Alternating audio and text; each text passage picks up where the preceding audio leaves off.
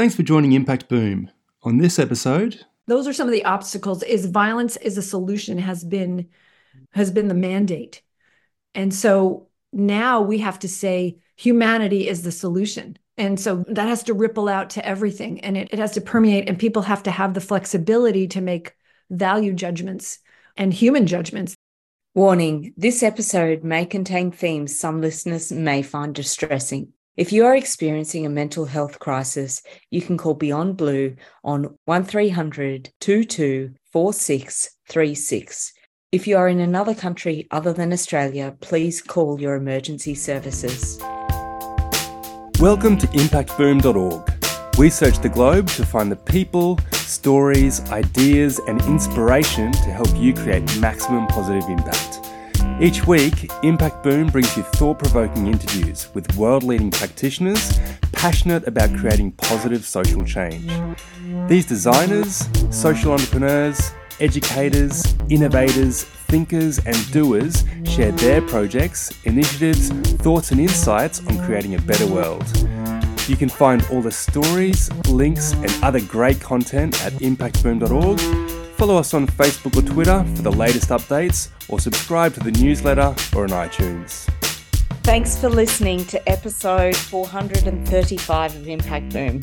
I'm Sarah Ripper, and I'm passionate about sharing positive, creative, regenerative, heart and soul led initiatives, as well as ideas and those voices behind them with you.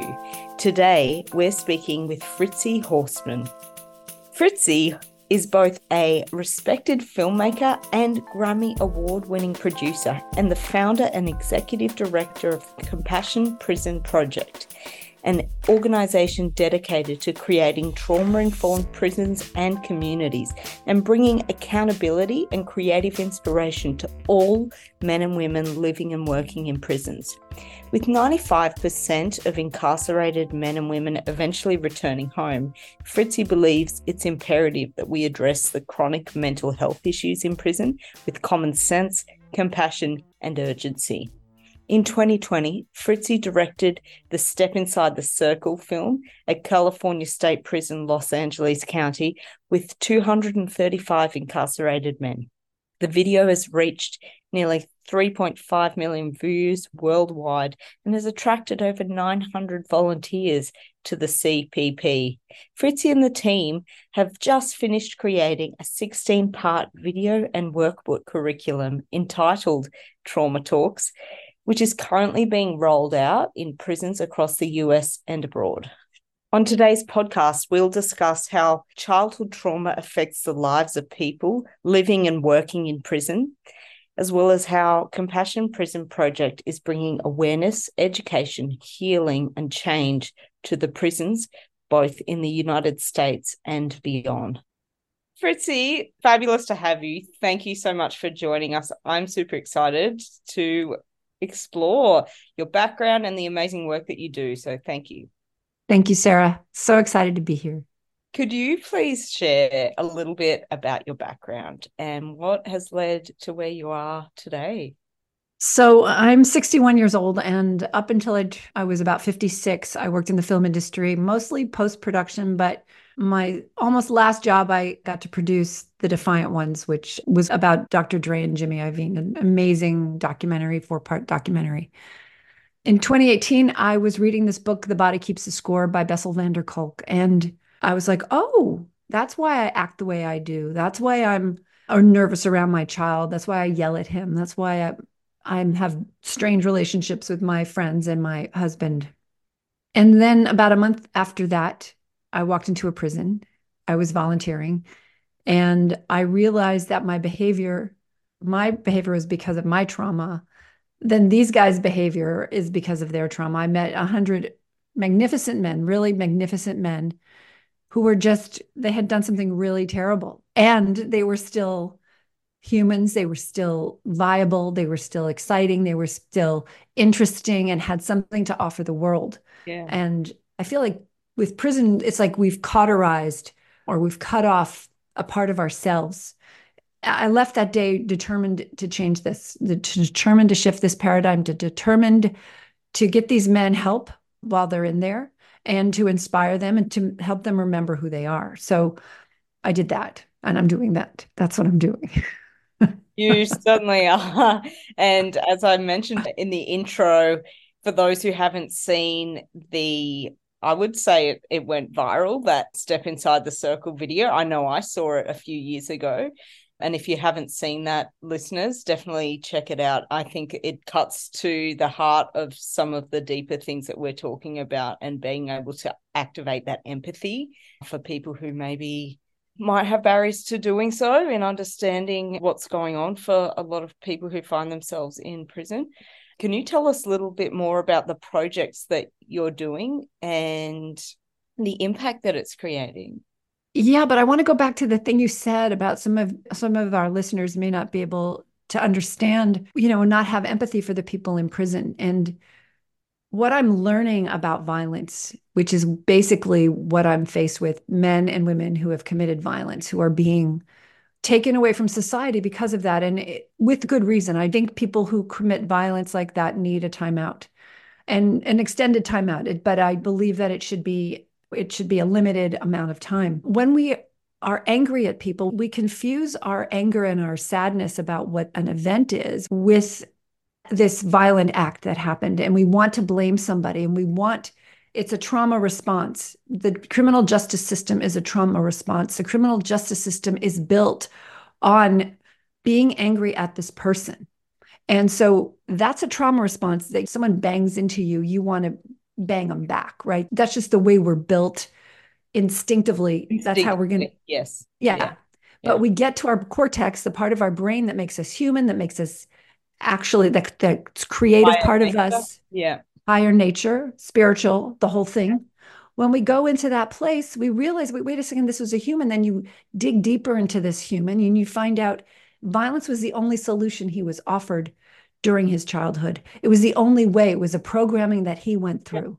Yeah. Yeah. And given the circumstances, extreme poverty, living in a violent neighborhood, living in fight or flight in their entire lives, and then finding gangs as a way of feeling accepted, feeling part of something, not that it's a good idea. I'm not saying that these are good ideas. I'm just saying. Yeah, no, I'm hearing you. Yeah. This is the trajectory. So then we yeah. we're angry at these people. We these people are people. These are our people.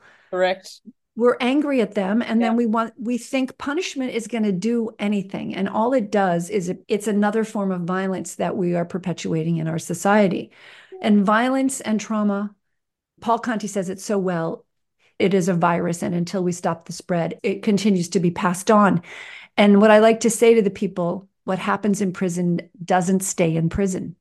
So you have officers, correctional officers with a life expectancy of 59 years old. You have children that are now suffering because their parents are in prison now and they're not growing up. So, you know, when we say these people they need to be punished and they deserve it, we really have to get back into a, the part of our brain where we're not angry at them and when we can see them as the people and the divine humans that they are. Yeah. So now back to the projects you want to know. the projects that I have going on. So right now we are in the middle of 64 Days of Nonviolence, um, which was started by the MK Gandhi Institute of Nonviolence. And it was started by Gandhi's grandson, beginning on January 30th, which was the day Gandhi was assassinated, until April 4th, which is the day Martin Luther King was assassinated. And so if you go on our website, if you go on our YouTube or Instagram, you'll see testimonials by the men and women in California prisons that are practicing the principles of nonviolence. And I think today is humility. Today, the word is humility. Yesterday was, I can't remember, I can't remember all the days, but there have been some amazing testimonials from these men and women from prison about doing acts of nonviolence. And so there's 64 days, and we're going to culminate on the 4th of April. Right now, we're working on getting a concert going and a spoken word and a dance recital for the people that have been participating in one prison. I mean, there's so there's seven prisons participating, and there's been a trickle of other ones. And Valley State Prison, they already did 66 days of nonviolence last year just to get the ball rolling. And so that's one of our projects. We have a curriculum that we just finished called Trauma Talks, which we are piloting throughout California throughout the United States. And we're also doing a pilot. We're going to do one in, in Scotland and in Northern Ireland, but we've done three successful pilots in New Zealand. And, you know, hello, Australia. That's all I can say is uh, we need you guys to figure out one or two prisons we can pilot in your country. And let's get this going because Australia was one of the first penal colonies there ever were. There's a legacy there of wonderful humans who got exported to Australia, who created a nation and a, a flourishing nation with people that used to be incarcerated. So let's continue the trend and the people that need timeouts in Australia, let's bring them home in good shape. Another project we have going on is called Messages to the Youth. So if you ask somebody in prison, anybody, what do you want to do when you get out? And I'd say 97, maybe 98% of the people will say, I want to help the youth so they don't end up in prison the way I did. 97% of the people I speak to. So I said, okay, then let's start. We're starting, we're building a website. We have entries from prisons all over the United States with messages to the youth. We've recorded videos. So we're putting all that together so that one, we can get the information to the youth, but also so people in prison can really start seeing that they can have an impact in the world, that they're not just mm. sitting there doing nothing with their time. Because the thing about time is it's sacred. And yeah. most of us have forgotten that. We sentence people to life without parole. We sentence them for 50, 75 years to life. I know this person who committed the crime had no regard for the person that they committed the crime for.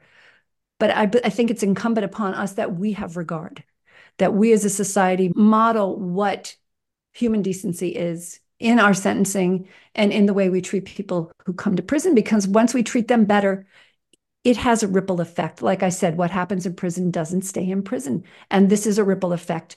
And we think that putting a prison four hours away from Los Angeles is going to keep the dysfunction away. But no, there are families that live in Los Angeles. Their loved ones are four hours away. So now they got to get on a bus and spend the very little money that they have just to connect with their loved ones so that there's some normalcy in their lives. That's one of the principles of Norway is normalcy, is normalization.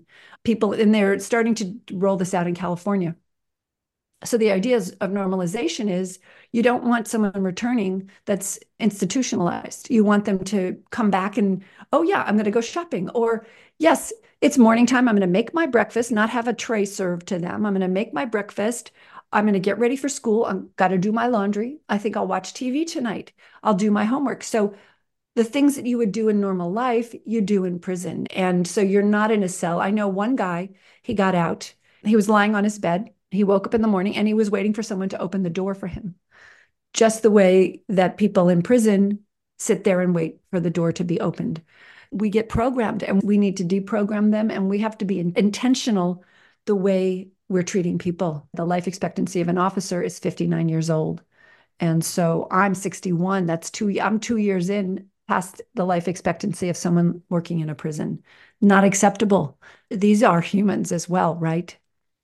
And so it's a whole dehumanization system that we have got to get under the hood and rewire.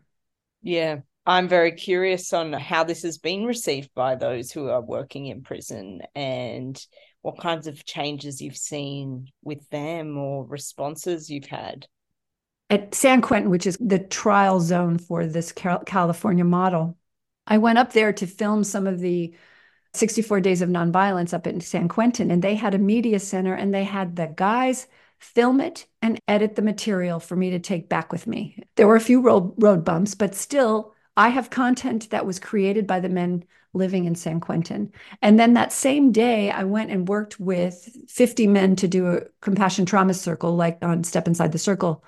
And by the way, 4 million people have seen that already, or probably more and it's shown in schools and clinicians see it and it's shown in prisons as well. That same day we did a circle with the incarcerated men and three of the officers participated in that circle. And i got a letter from one of the prison residents and he says we need to do this healing work for the officers too. He wants to do a class with the officers and facilitate a class for the officers. So that's how they're starting to think. And then another day i was on my way to another prison and one of the officers from san quentin called me and he said I need your advice. I want to I want to raise some money for a food pantry for the people in prison that are living in prison that can't afford basic needs. There are people I know. So this came from an officer. That was just I was like, okay. The tides are changing because he's starting to think about a man living in prison that isn't doing well, not thriving, and how can we help? And this is on a larger scale. So I said, let's go. We'll raise the money. We'll figure this out. We have to figure this out because when you take care of that man that can't afford enough food or can't buy soap, can't buy shaving cream or whatever it is, whatever it is that you just take for granted, when he can't have that, he's not in a good state, right? You're not, when you're hungry, you're not in a good state. Your amygdala is overactive and your body is saying you're in threat. So you calm that state, you get that state, that aggravated state out of the situation. Suddenly you have a man in his cortex thinking about what he can do, right? How he can make the world a better place. But you cannot make the world a better place if you're worried about you're only getting one tray of food tonight and it's not enough. And so to have this become a proactive, interactive dynamic in the prisons, it blew my mind. And so that's some of the changes that I'm seeing at San Quentin. And this is this was initiated by Gavin Newsom, who's the governor of California. But these kinds of changes are happening in all little pockets of California and throughout the United States. I hear of good little things. People are reaching out to me for our curriculum. We have it's a 16 week curriculum and it's making huge changes in people's lives because they didn't know they were traumatized. People don't know they're traumatized. And this is the way I'm yelling it through the rooftops. I'm just going to prison saying, dudes, you're traumatized. Let's fig- figure this out. The big thing I say to them is what is the story you've told yourself when you're getting hit by your parents? What is the story you, when you're being neglected? When your parents are fighting, what stories do you tell yourself or did you tell yourself? And they get to see. And so they start saying, I'm not enough. I'm not good enough. Nobody loves me. I deserve it. So these are the stories and the brain patterns that are being programmed into their minds. And I got to say, I had the same programming programmed into me. And it wasn't because my parents didn't love me, it's just they were told the same thing. And so this is a generational interrupt that we're embarking on here. Yeah. And as you say, like we all have our conditioning, our patterning, and our meaning making from things that have happened to us. And for some people, that's very acute based on their childhood and their various life experiences that they have had or not had that shapes the person that they become. Absolutely. So I know you've mentioned a few of them, but what are some of the biggest challenges and opportunities that you're seeing to create this trauma informed, non-violent, and compassionate space in the world of prisons? I'd say one the biggest challenge we're facing is the violence as a solution. Violence as a solution for the people that live in prison. Violence as a solution for the people that are working there for the administration. This is all ingrained and, and embedded into the system. I met a man in, the other day and he had said he's getting transferred to a, a, more violent prison. And I said, why? He says, they found a knife in my cell. And I'm like, why? He says, well, you know, I'm, he was a little guy. He had one eye, just really vulnerable. But the thing is, they find a knife. Obviously, we can't trust you. We got to put you in a more violent place. I said, go to them and say, just please give me another chance. But so that's the thing is the system is so tightly it is just impenetrable with these rules and if x happens y happens and there's no gray areas there's no human intervention here. It's all black and white. And the black and white is the the big problem because it takes the humanness out of the whole thing. It robs the officers of the power and it robs everybody of this power. The word fair has to be injected into this like is it fair to send this man to a more violent prison? This little short little vulnerable man? No it's not fair. This is not fair. Those are some of the obstacles. Is violence is a solution has been has been the mandate. And so now we have to say humanity is the solution. And so that has to ripple out to everything and it, it has to permeate and people have to have the flexibility to make value judgments and human judgments they have to say no wait a second. We need an override here. They they do do overrides in california and i'm really just dealing with california right now but it is one of the biggest prison systems in the world. There's over 100 about 95,000 now that are incarcerated in the state of california. So that's what we're dealing with. And so that's the challenge and then some of the opportunities My organization has blossomed in the past five years. There's more grants for us. More doors are opening, although there are a couple that are jammed shut still. I'm I'm still looking for that key. I'm like, come on, let me back in. But I go mm-hmm. for the low hanging fruit. If they yep. say come, I'm there. There's just no question.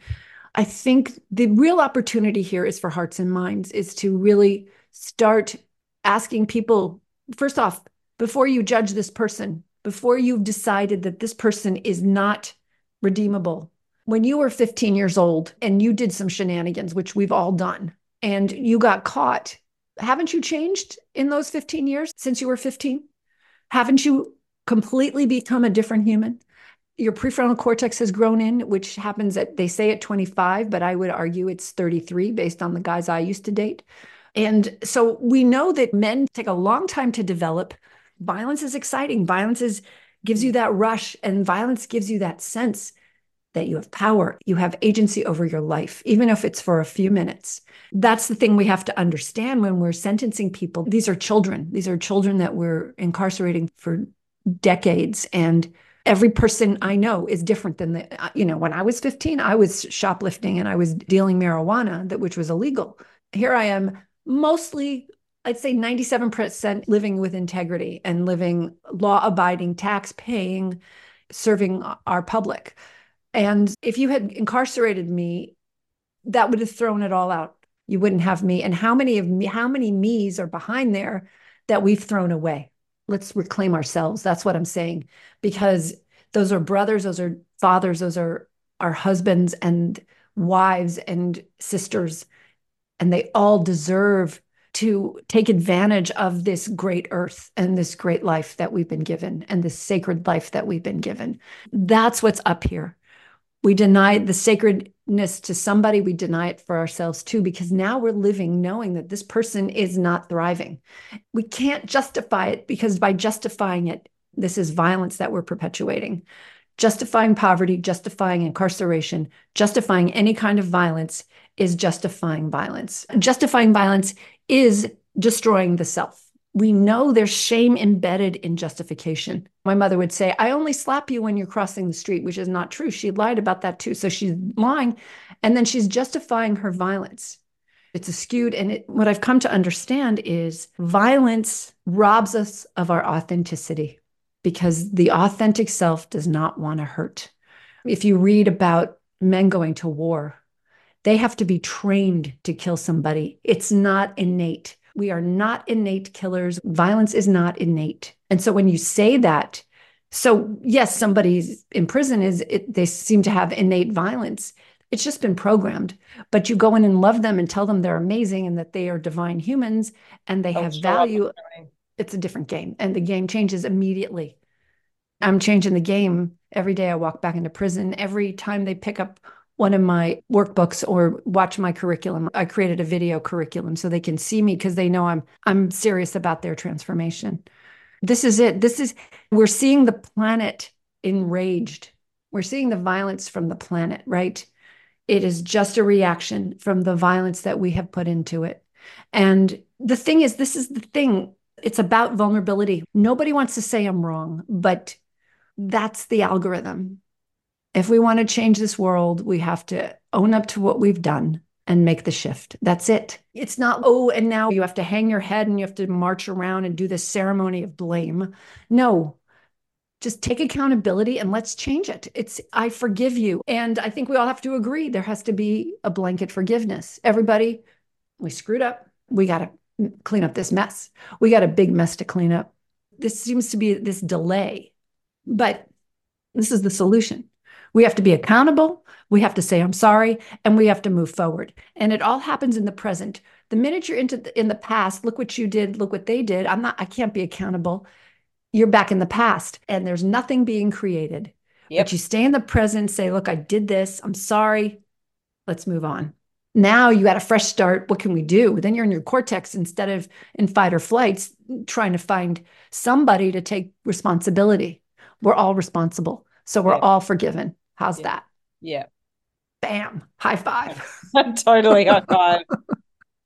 Absolutely. Oh, there's so much I want to say, but we're on a timeline. I know. what are some inspiring projects or initiatives that you've come across that you feel are creating really positive change? There's a few. I love Defy Ventures. They go and teach people how to become entrepreneurs. Anybody that teaches meditation or yoga or just anything to help them metabolize their trauma. It's so important.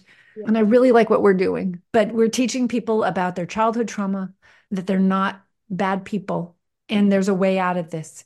And think about for your listeners, how many of you have been traumatized? Do you know what your adverse childhood experience ACE score is? I'm going to go list the 10 adverse childhood experiences. I have eight of these physical abuse, emotional abuse, sexual abuse, physical neglect, emotional neglect, parents or caregiver addicted to drugs or alcohol, parents or caregiver divorced, mentally ill, or suicidal, household member going to prison, domestic violence, and parents divorced or separated. So I have eight of those. 64% of the men and women we surveyed have six or more of those. And that's 64% of unimaginable trauma. And then we're not even thinking about traumatic brain injury. 85% of people in prison have traumatic brain injury.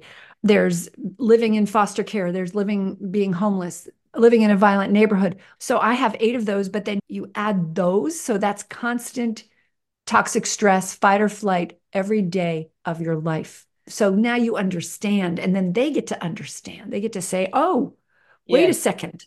This is why I'm like this. Yes. And this is the brain science.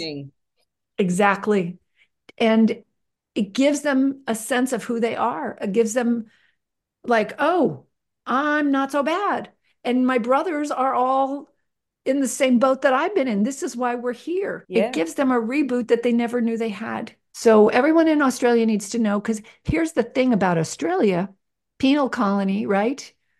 Everyone was traumatized arriving, right? Because they were committing crimes. The violence that the people that founded Australia have in their in their DNA and in their generational trauma.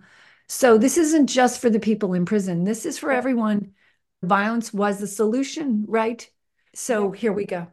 And a reminder also that violence does not just mean physical violence, right? So people might think like, oh, well, I'm not violent or I don't come across violence and there's more subtle versions of violence or less in your face expressions of violence uh institutional violence passive aggression um, like we can go on right?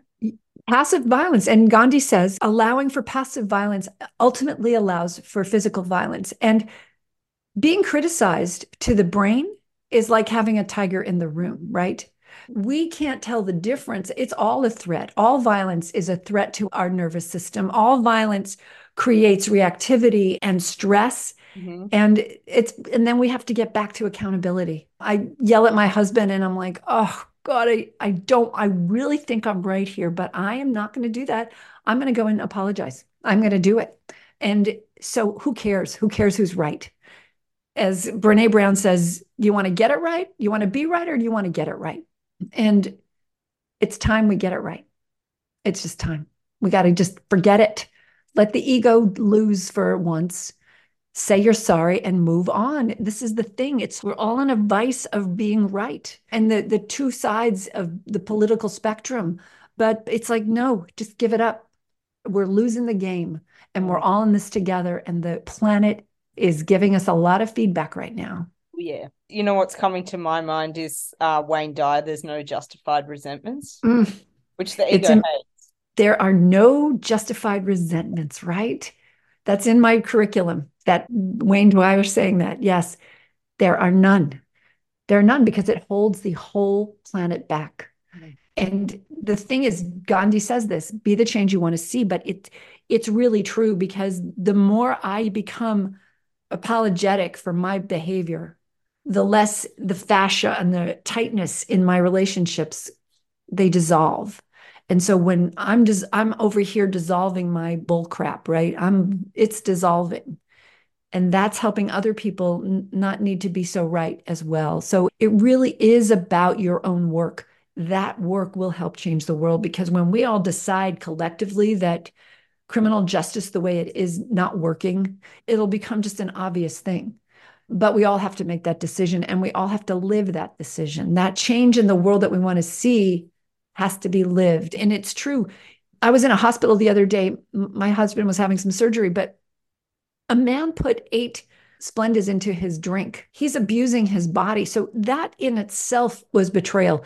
But he was also betraying me because he wasn't taking care of himself, right? So it's weird it's weird, but he is part of me. So I said something. I mean, that's how I am, though. But I'll go up and say, You cannot put eight Splendas in your coffee. You can't do that anymore. Tomorrow, you have to put in seven only. His destruction is affecting me. And that's what we have to see. The homeless man in the street, that's my brother. That is my brother, and his decisions are affecting me. And my decisions are affecting him. And so we have to really get the connectivity of all this. And it's incumbent upon all of us. It's not just like the seven people that you hear about. It's yeah. you, you, you, and you. You get to change and you get to change and you get to change. Yeah. Transform, I like to use. Yeah, absolutely.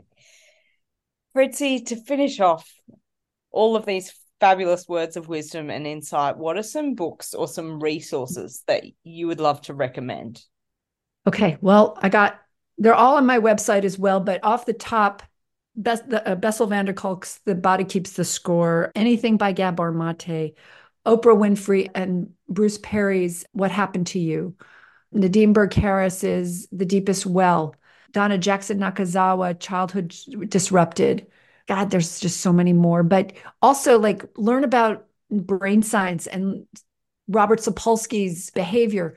We've got to figure this out. And also do some biohacking for yourself, like learn about the right foods you should eat and the, the good water you should be drinking and start really getting interested in becoming dynamic and exciting and healthy and do your exercise. Don't betray yourself.